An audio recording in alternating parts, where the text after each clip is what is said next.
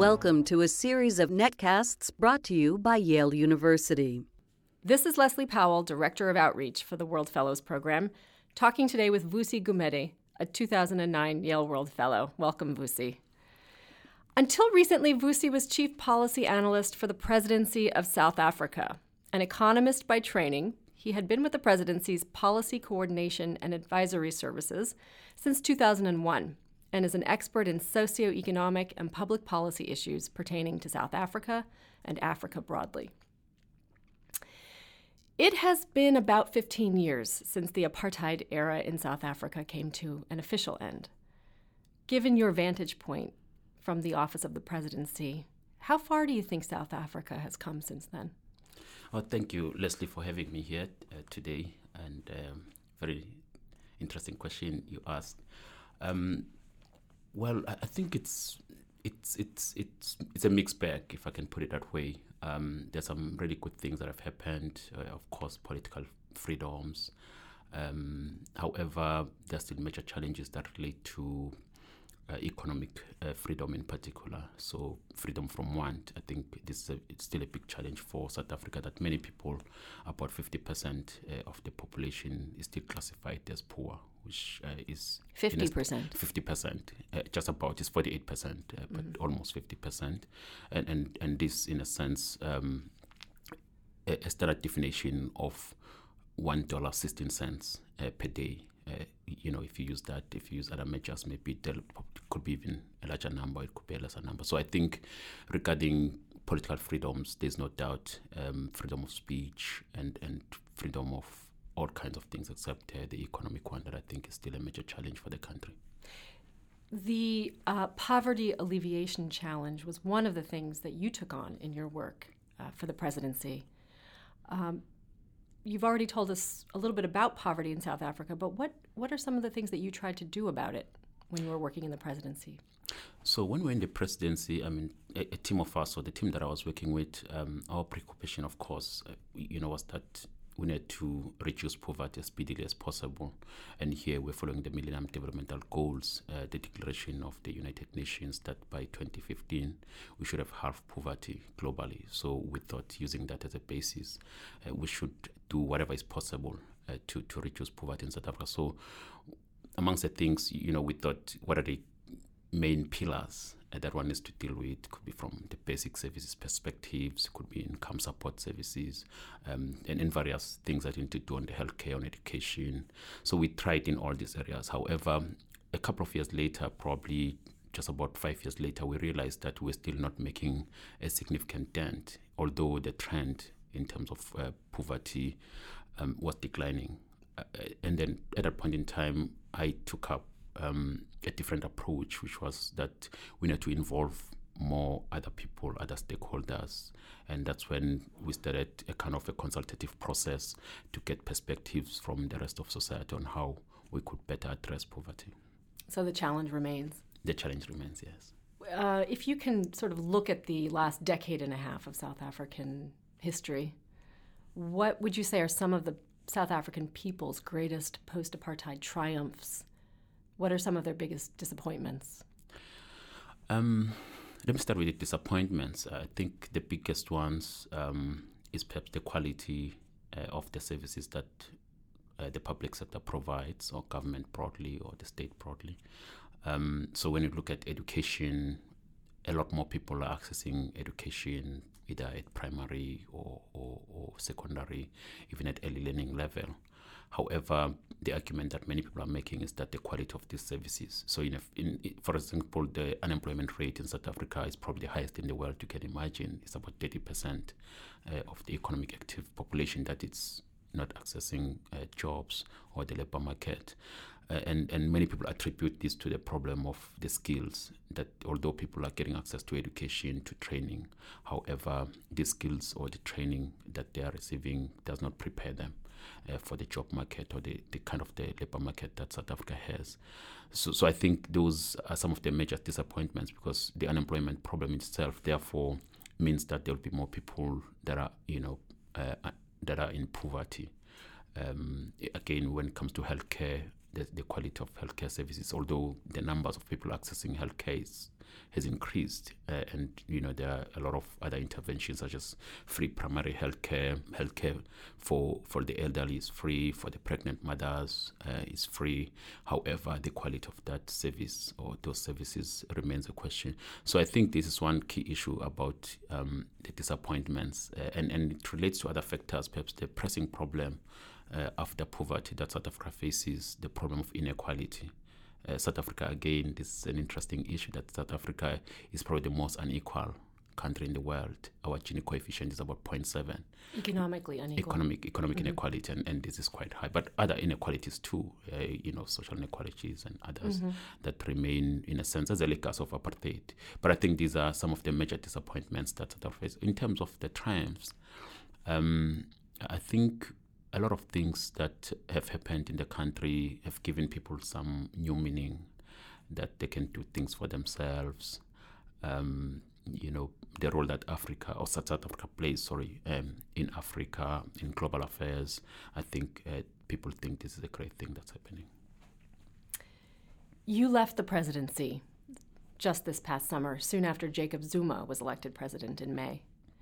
Were you a Mbeki man?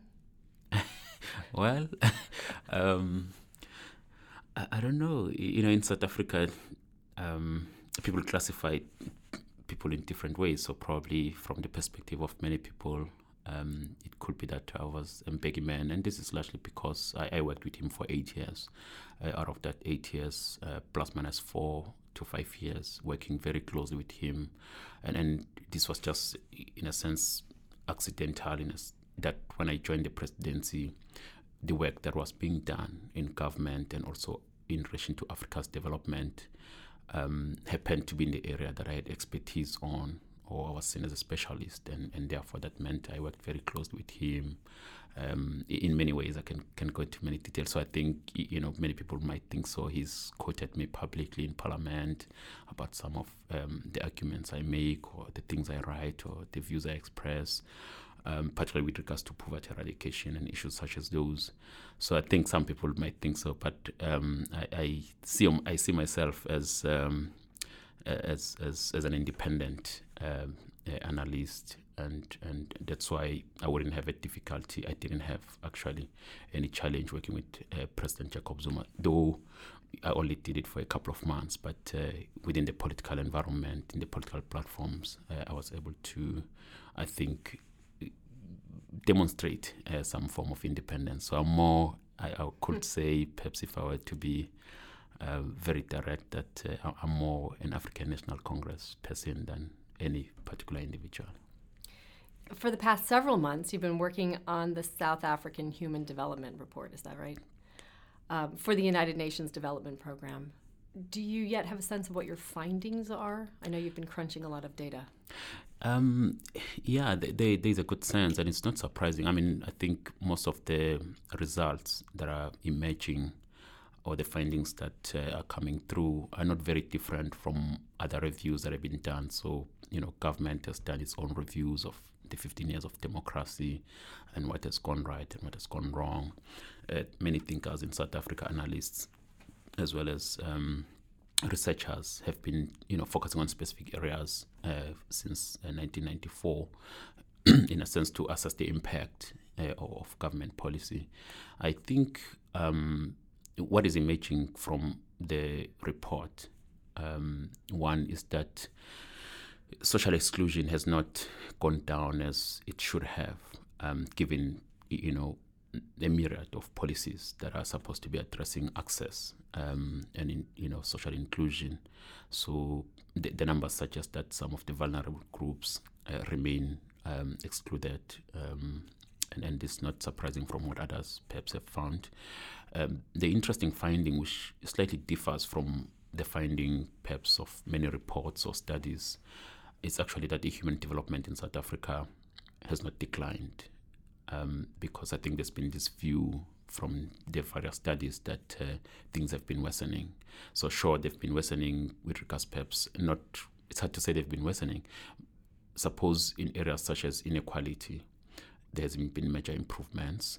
uh, but the content and nature of that inequality has changed. Again, with regards to poverty, perhaps there hasn't been major um, major improvements. However, one can point to certain changes, positive changes that have taken place.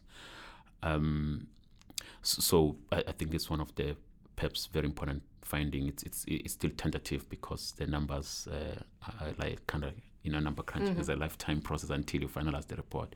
But I think it's encouraging that uh, you know the Human Development Index has not declined. It seems to, to have stable. In fact, it's it's increased just slightly from what I'm I'm getting. However, there are other difficult, in, in a sense, negative findings that um, the, the analysis suggests. Uh, f- for instance, linked to the problem of economic inequality, the numbers suggest that um, the bottom 20%, bottom 40% of the population um, things have not improved as much uh, in terms of human poverty uh, index, um, again, human development. So the society remains largely divided along, it will seem, uh, racial uh, fault lines. Despite despite all the interventions. The last 15 years yeah. of policymaking. Yeah. Um, my final question for you is about the last semester that you've just spent here at Yale. Um, you've been taking seminars and courses and speaking to lots of different people from lots of different sectors. Um, what do you take away from this experience? Um, it's been a, a, very fulfilling experience, um, really extraordinary.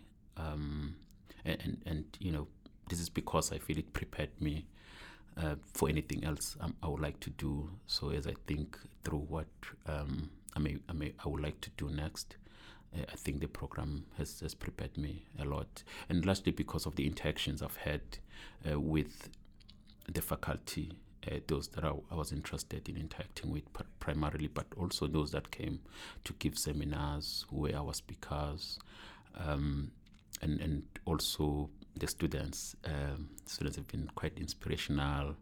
Uh, in a sense that you know the questions they've been raising and and you know the views about the whole range of things and engagement uh, both have kept us um, very very busy but most importantly I think um, I feel like we're relatively fortunate as this 2009 group, uh, or the class of 2009, that um, in the fellowship program we had some really extraordinary, uh, very accomplished, uh, but also very humble um, individuals in the group, uh, very informed. Uh, so I, I, feel like I've learned quite a lot as well just by interacting uh, with the, various fellows. So I think what I'm taking away from the program. One, I've already established some relationships with various faculty. This outside the fellows, uh, as we've spoken with them many times about the possibilities uh, of doing things together, including the previous fellows that came for the return to Yale. So there are some activities that seem to be emerging there, uh, things that one would be, could be working on for a couple of uh, perhaps um, years going forward. But I think the interaction with some faculty, because uh, in a sense there are certain specific projects and this human development, uh, particularly the human development type of research, um, I've been able to interact with some various faculty from political science and economics in particular, people doing more or less the same kind of work, not necessarily to write a report, but I think it's a major project that one could be working on for, for many years to come. But I think most importantly, as I said, that I feel the program prepared me for many other things that I would like to do next. Um, and, and, you know, it's been great from that perspective. Good. I'm glad to hear it. Thank you very much for joining me, Vusi. Okay, thank you.